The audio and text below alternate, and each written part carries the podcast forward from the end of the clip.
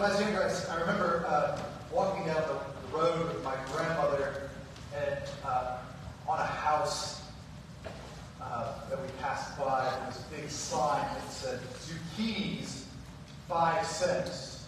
Big giant zucchinis all over. I said, why are they selling those just for five cents? She said, because if they were free, no one would take one. five cents, they were getting a bargain. This is really what Paul is dealing with a little bit here today.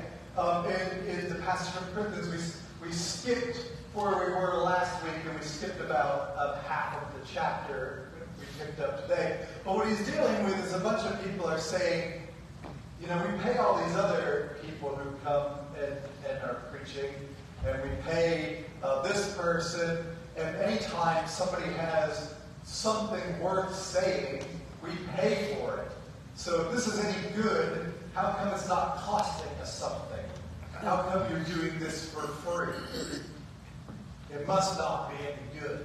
Which is sort of the exact opposite of what people now think. They think if you know you take an offering, you're, you're just snake oil salesman. There, it's like it was worth anything, you'd off, you charge charging.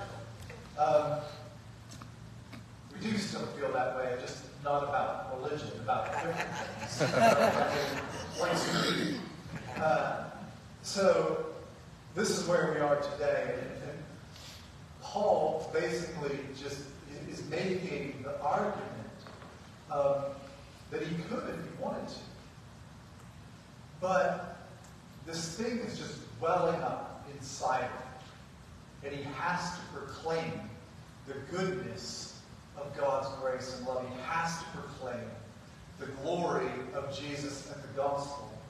And if you wanted to, you could, but what am I, you know, I, it's been given to me. And as a steward of this message of salvation, I have to proclaim it. It's just bursting out of me. And not only do I have to proclaim it, I go and sort of am like a chameleon to those that I meet meet them right where they are.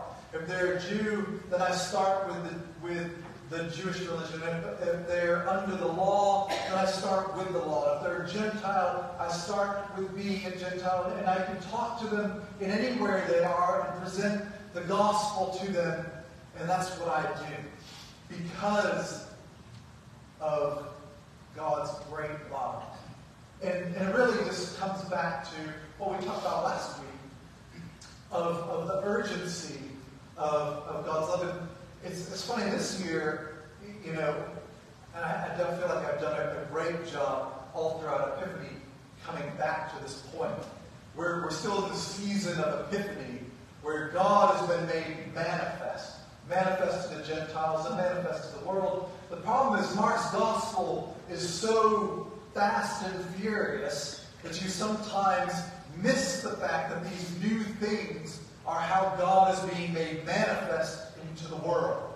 Manifest by being led out into the wilderness and manifest by calling James and John and saying you're going to be fishers of men and manifest through teaching in the synagogue with his own authority and manifest by healings and casting out demons. And today that whole that whole urgency that we talked about last week continues again continues. We're again missing all the immediately but we've got to immediately immediately immediately immediately and just Simon Peter's house and immediately he was told that, that Simon Peter's mother-in-law was sick with a fever he took her by the hand and all of a sudden the fever left her and she got up and, and started serving which isn't any sort of any sort of patriarchal thing.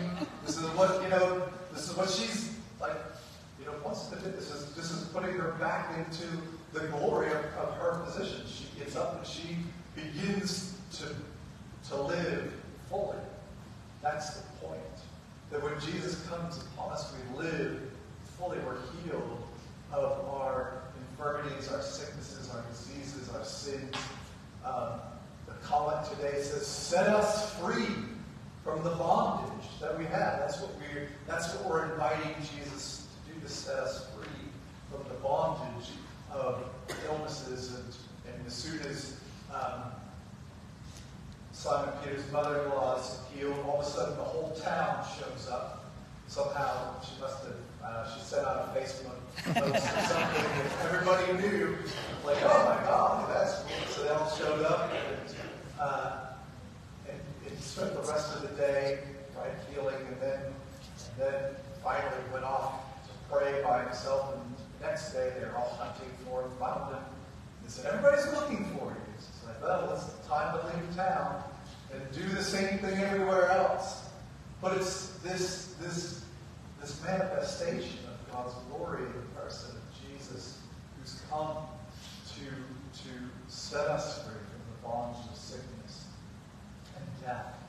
And um, it's, this, it's this call, it's this invitation that, that we have that's placed upon us um, to give us to give us health and healing and well-being as well.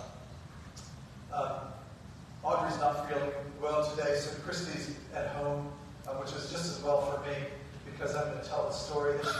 like. and I have to look at her right here and be like, don't tell. But but um, so several years several years ago, uh, I had I had like an epiphany, right? Epiphany of, of, of sort of my own my own calling of, of why here, or at least an epiphany into, into the, what was driving uh, my calling in ministry.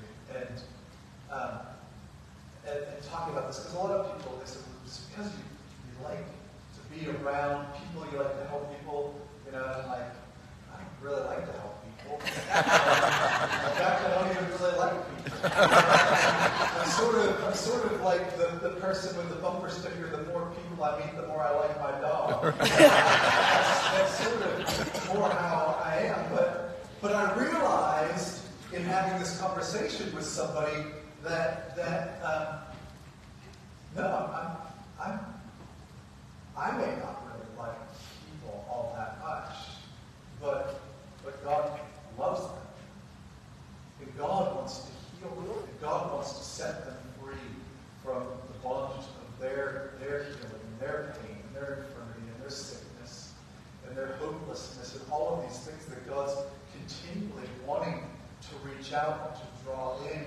And it's that knowledge and that sort of, like Paul says, that that calling that's placed on him, that gift.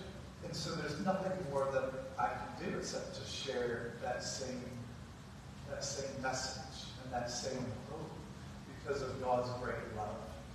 For me, that I that I was um, and to share that same love with, with people that God loves as well. And so that's that's sort of the you know is is, is what Paul's talking about. Is really is, really what's um, struck me and driven me to. God wants to.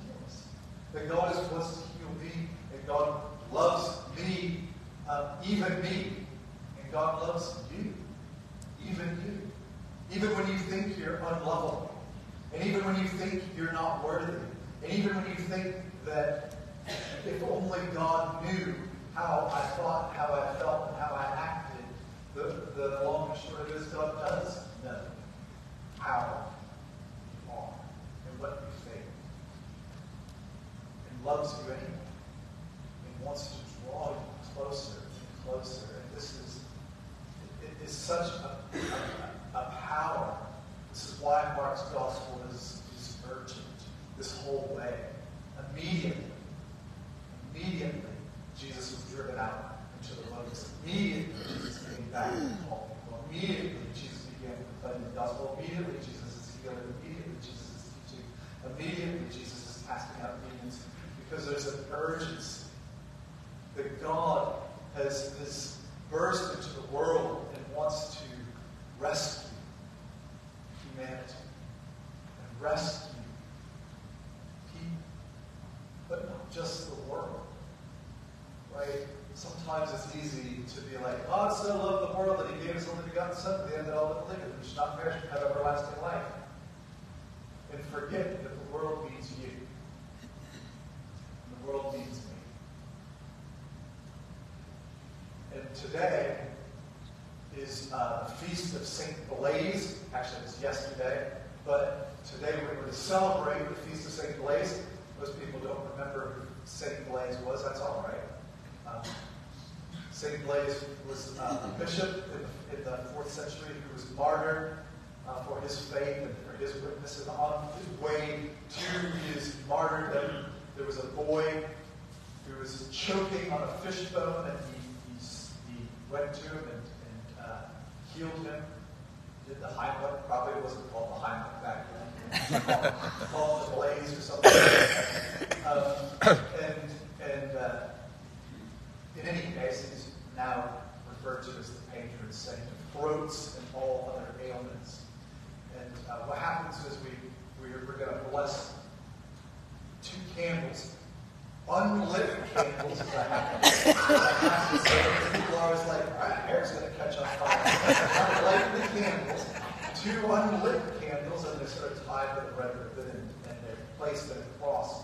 And uh, we, we sort of have a imprint of the throat to be prayed for throats, which is good this winter time, and also um, all the other ailments that we have as well. And so, um, after we after we pray this blessing upon these, I invite you to come forward to to receive you'd like. Um, impress of, uh, on you and to be prayed for this healing. Um, and again, again, you know, I, I think of it holistically.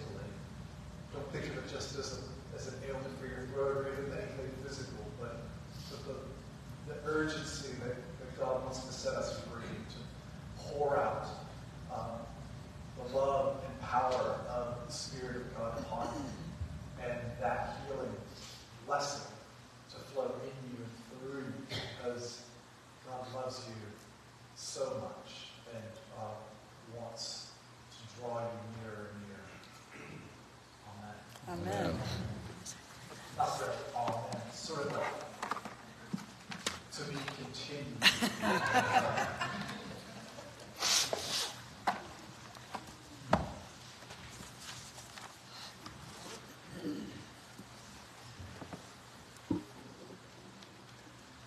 the, only, the only problem with this prayer, just just uh, bear with me, it's, it's in like the old language, and so I may be tripping over a couple of words every now and again. Our help is in the name of the Lord, the maker of heaven and earth. The Lord be with you. And also with you. Let's pray, Almighty and merciful God, who has created all things by the power of thy word and who for the salvation of mankind has willed that that same word, Jesus Christ, by whom all things were made, should become incarnate. Thou art great, and do wondrous things, awesome and worthy of praise for the confession of whose faith the glorious martyr Bishop Blaise, spurning divers torments, who counted worthy to receive the martyr's palm, to whom among other gifts that is grant the virtue of healing infirmities of the throat through your almighty power. We humbly beseech thy majesty regarding not our sins, that you deign to bless through the mediation and merits of Jesus Christ this creature of wax, sanctifying and hallowing it through your grace, that all with a lively faith receive its impress upon their throats, may be free from all ailments of the same, and being restored to health, may show forth in thy holy church their thankfulness for thy benefits by praising your glorious name, which is worthy of eternal benediction through Jesus Christ our Lord. Amen. Amen. I